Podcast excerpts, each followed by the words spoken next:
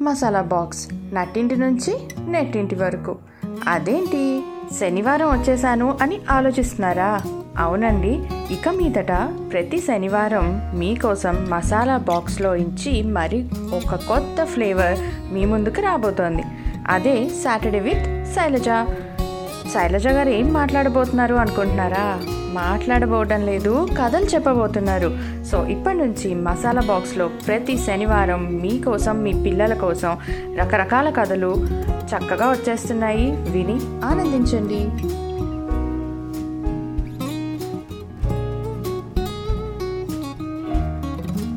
అనగనగనగనగా ఒక పేద బ్రాహ్మడు ఉండేవాడనమాట. అతనికేమో ఏ పని చేత కాదు. అలాగే చేసే ఓపిక లేదు. ఎందుకు? ఏదైనా పని చేస్తే సంపాదన ఉంటుంది. సంపాదిస్తే మంచి ఆహారం తీసుకోవచ్చు. కానీ అతనికి ఏంటంటే బలము లేదు బద్ధకము పైగా. అయితే దానికి తోడు పిల్లలు ఎక్కువ పాపం భార్య ఏమో ఎప్పుడూ అంటుండేది ఎందుకండి మనకి ఇంతమంది పిల్లల్ని ఇచ్చాడు దేవుడు? మీరేమో పని చేయరు వీళ్ళకేమో ఫుడ్ లేదు. వీళ్ళు చూడండి ఎట్లా ఇసురోమంటూ ఉన్నారో అని చెప్పి అంటూ ఉంటే అబ్బాయికి ఏమో ఒకరోజు ఇంకా విసుగొచ్చేసింది. ఉండు నువ్వెప్పుడు దేవుడి పేరు చెప్తావు కదా నేను ఆ దేవుడినే వెళ్ళి కోరుకుంటాను. మనకి మంచి ఆహారాన్ని ఇమ్మని చెప్పి అడవి నేను ఆ నది పక్కన అడవిలోకి వెళ్తున్నాను. అక్కడ తపస్సు చేసి దేవుణ్ణి మెప్పించి మన పిల్లలకి మనకి కావలసిన అంత ధనము ఆహారం అన్నీ సంపాదించుకొస్తాను అని బయలుదేరిపోయాడు నిజంగానే వెళ్ళి నది ఒడ్డున కూర్చొని నమశివాయ నమశివాయ అని మొదలు పెడితే పాపం ఆ బొజ్జలో ఏంటి అబ్బాయికి ఆకలి. సో ఆకలి దాహం ఆకలి దాహం అయిపోయింది చివరికి అది. అయితే తనకు తెలియలేదనమాట నమశివాయ నుంచి ఆకలి దాహంలోకి వచ్చేసింది తన తపస్సు అని.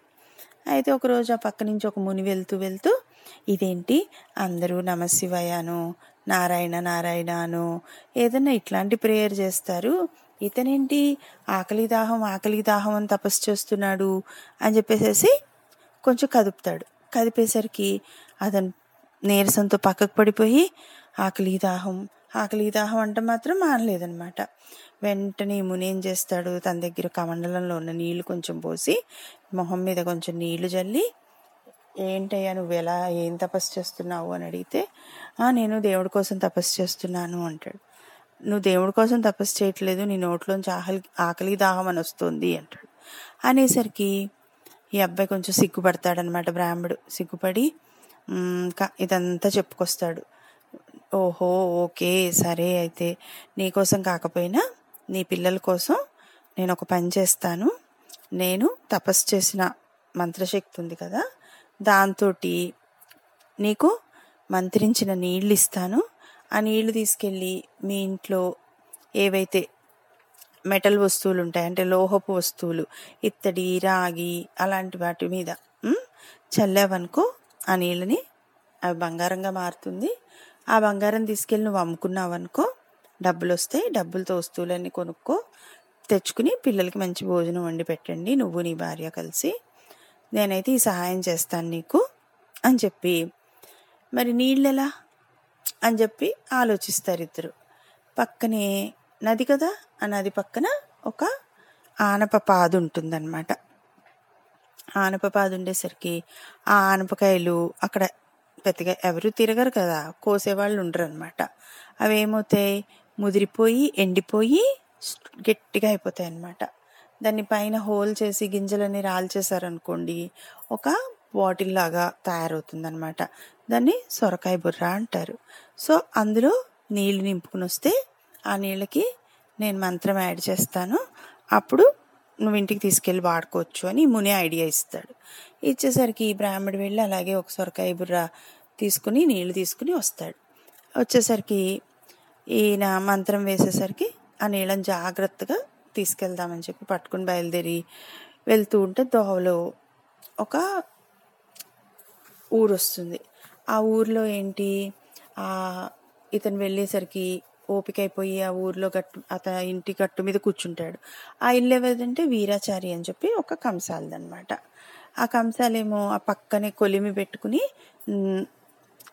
అన్ని లోహాలు ఏంటి వెండి రాగి బంగారం అవి కరిగించి వస్తువులు తయారు చేస్తూ ఉంటాడనమాట అయితే ఈ బ్రాహ్మడు రావడం చూసి ఆ వీరాచారి అంటాడనమాట భలే వచ్చారండి ఈరోజు.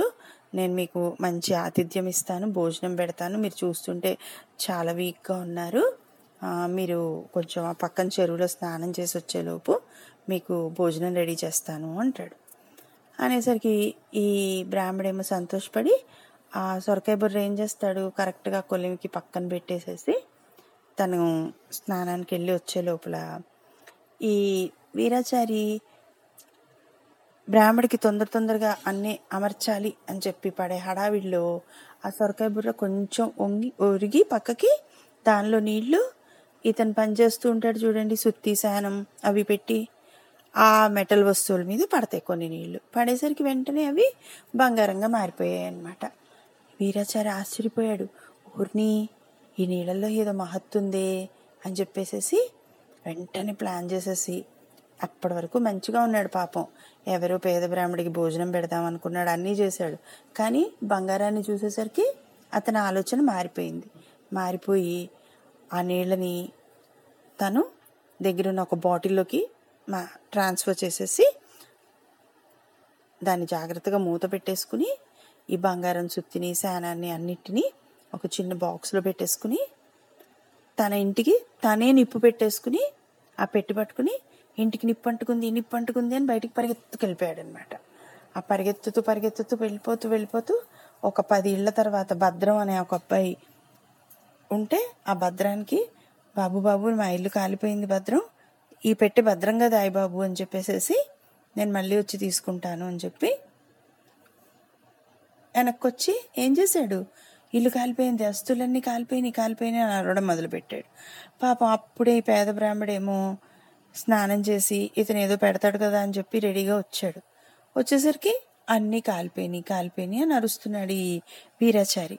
వెంటనే ఈ బ్రాహ్మడు ఏమయ్యా నా సొరకాయ బుర్ర ఉండాలి కదా అందులో నీళ్ళు ఉండాలి కదా ఏమైనాయి? అంటే అన్ని వస్తువులతో పాటు అది కూడా తగలబడిపోయిందండి రక్షించలేకపోయాను. అనేసరికి ఇంకా అన్నీ పోయినాయి కదా అన్నీ పోయినాయి కదా అని చెప్పి ఏడుస్తూ ఉంటే ఊళ్ళో వాళ్ళందరూ అక్కడికి వచ్చేసారనమాట అక్కడికి వచ్చేసేసరికి గ్రామాధికారి ఉంటాడు కదా అతను కూడా వచ్చాడు.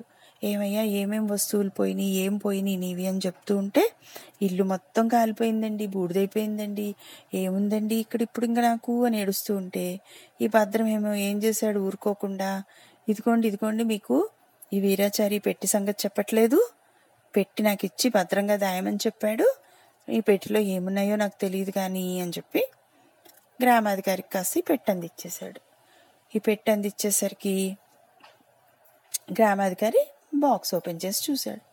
బాక్స్ ఓపెన్ చేసి చూస్తే ఏమున్నాయి అందులో? ఒక బంగారపు సుత్తి ఒక బంగారపు శానం ఒక బంగారపు బాటిలు. ఆ బాటిల్ నిండా నీళ్ళు ఉన్నాయి. వెంటనే ఈ పేద బ్రాహ్మడికి అర్థమైపోయిందనమాట అర్థమైపోయి ఆ నీళ్ళు సీసా నాదేనండి అని చెప్పంటే ఇంకా వీరాచారికి చెప్పక తప్పలేదన్నమాట. ఇలా సొరకాయ పొరలోంచి నీళ్ళు పడేసరికి అవి బంగారంగా మారి వాటిని చూసేసరికి నాకు ఆశ పుట్టింది. ఆ ఆశతోటి నా ఇల్లు నేనే తగలబెట్టుకున్నాను. లాస్ అయ్యాను. అతని సొమ్ము మీద ఆశపడి నా ఉన్న సొమ్ము పోగొట్టుకున్నాను అని చెప్పేసేసి బుద్ధి వచ్చింది అని చంపలేసుకుంటాడనమాట. సరే అతనేమో చేసిన తప్పుకి ఆల్రెడీ ఇల్లు పోగొట్టుకుని శిక్ష అనుభవిస్తున్నాడు కదా. చెంపలేసుకుని బుద్ధి తెచ్చుకున్నాడు కదా అని గ్రామాధికారి ఇంకా అతనికి ఏమీ శిక్ష వేయకుండా వదిలేస్తాడు. ఈ బంగారం వస్తువులు సీసా అన్నీనేమో ఈ పేద బ్రాహ్మడికి ఇచ్చేస్తాడు. ఈ పేద బ్రాహ్మడి ఇంటికి వచ్చిన తర్వాత చక్కగా తన దగ్గర ఉన్న చెంబు గిన్నె బొచ్చెలాగా అన్నిటి మీద ఆ నీళ్ళు చల్లుకుని అన్నిటిని బంగారంగా మార్చుకుని తను ఒక్కడే తినడం కాకుండా పిల్లలకి ఒక్కళ్ళకే పెట్టడం కాకుండా వేరే వాళ్ళకు కూడా సాయపడుతూ ఏ- అత్యాశకి పోకుండా అంటే ఇంకా వేరే వస్తువులు కొనుక్కొచ్చి వాటి మీద నీళ్ళు జల్లి అలా చేయకుండా తన దగ్గర ఏవైతే ఉన్నాయో తన ఇంట్లో వాటి మీద మాత్రం నీ ఈ నీళ్ళు జల్లి వాటిని బంగారంగా మార్చి ఆ బంగారాన్ని డబ్బుగా మార్చి ఆ డబ్బుని వస్తువులుగా మార్చుకుని అంతవరకు ఉండి అందరికీ సాయపడడం నేర్చుకుని బాగయ్యాడనమాట.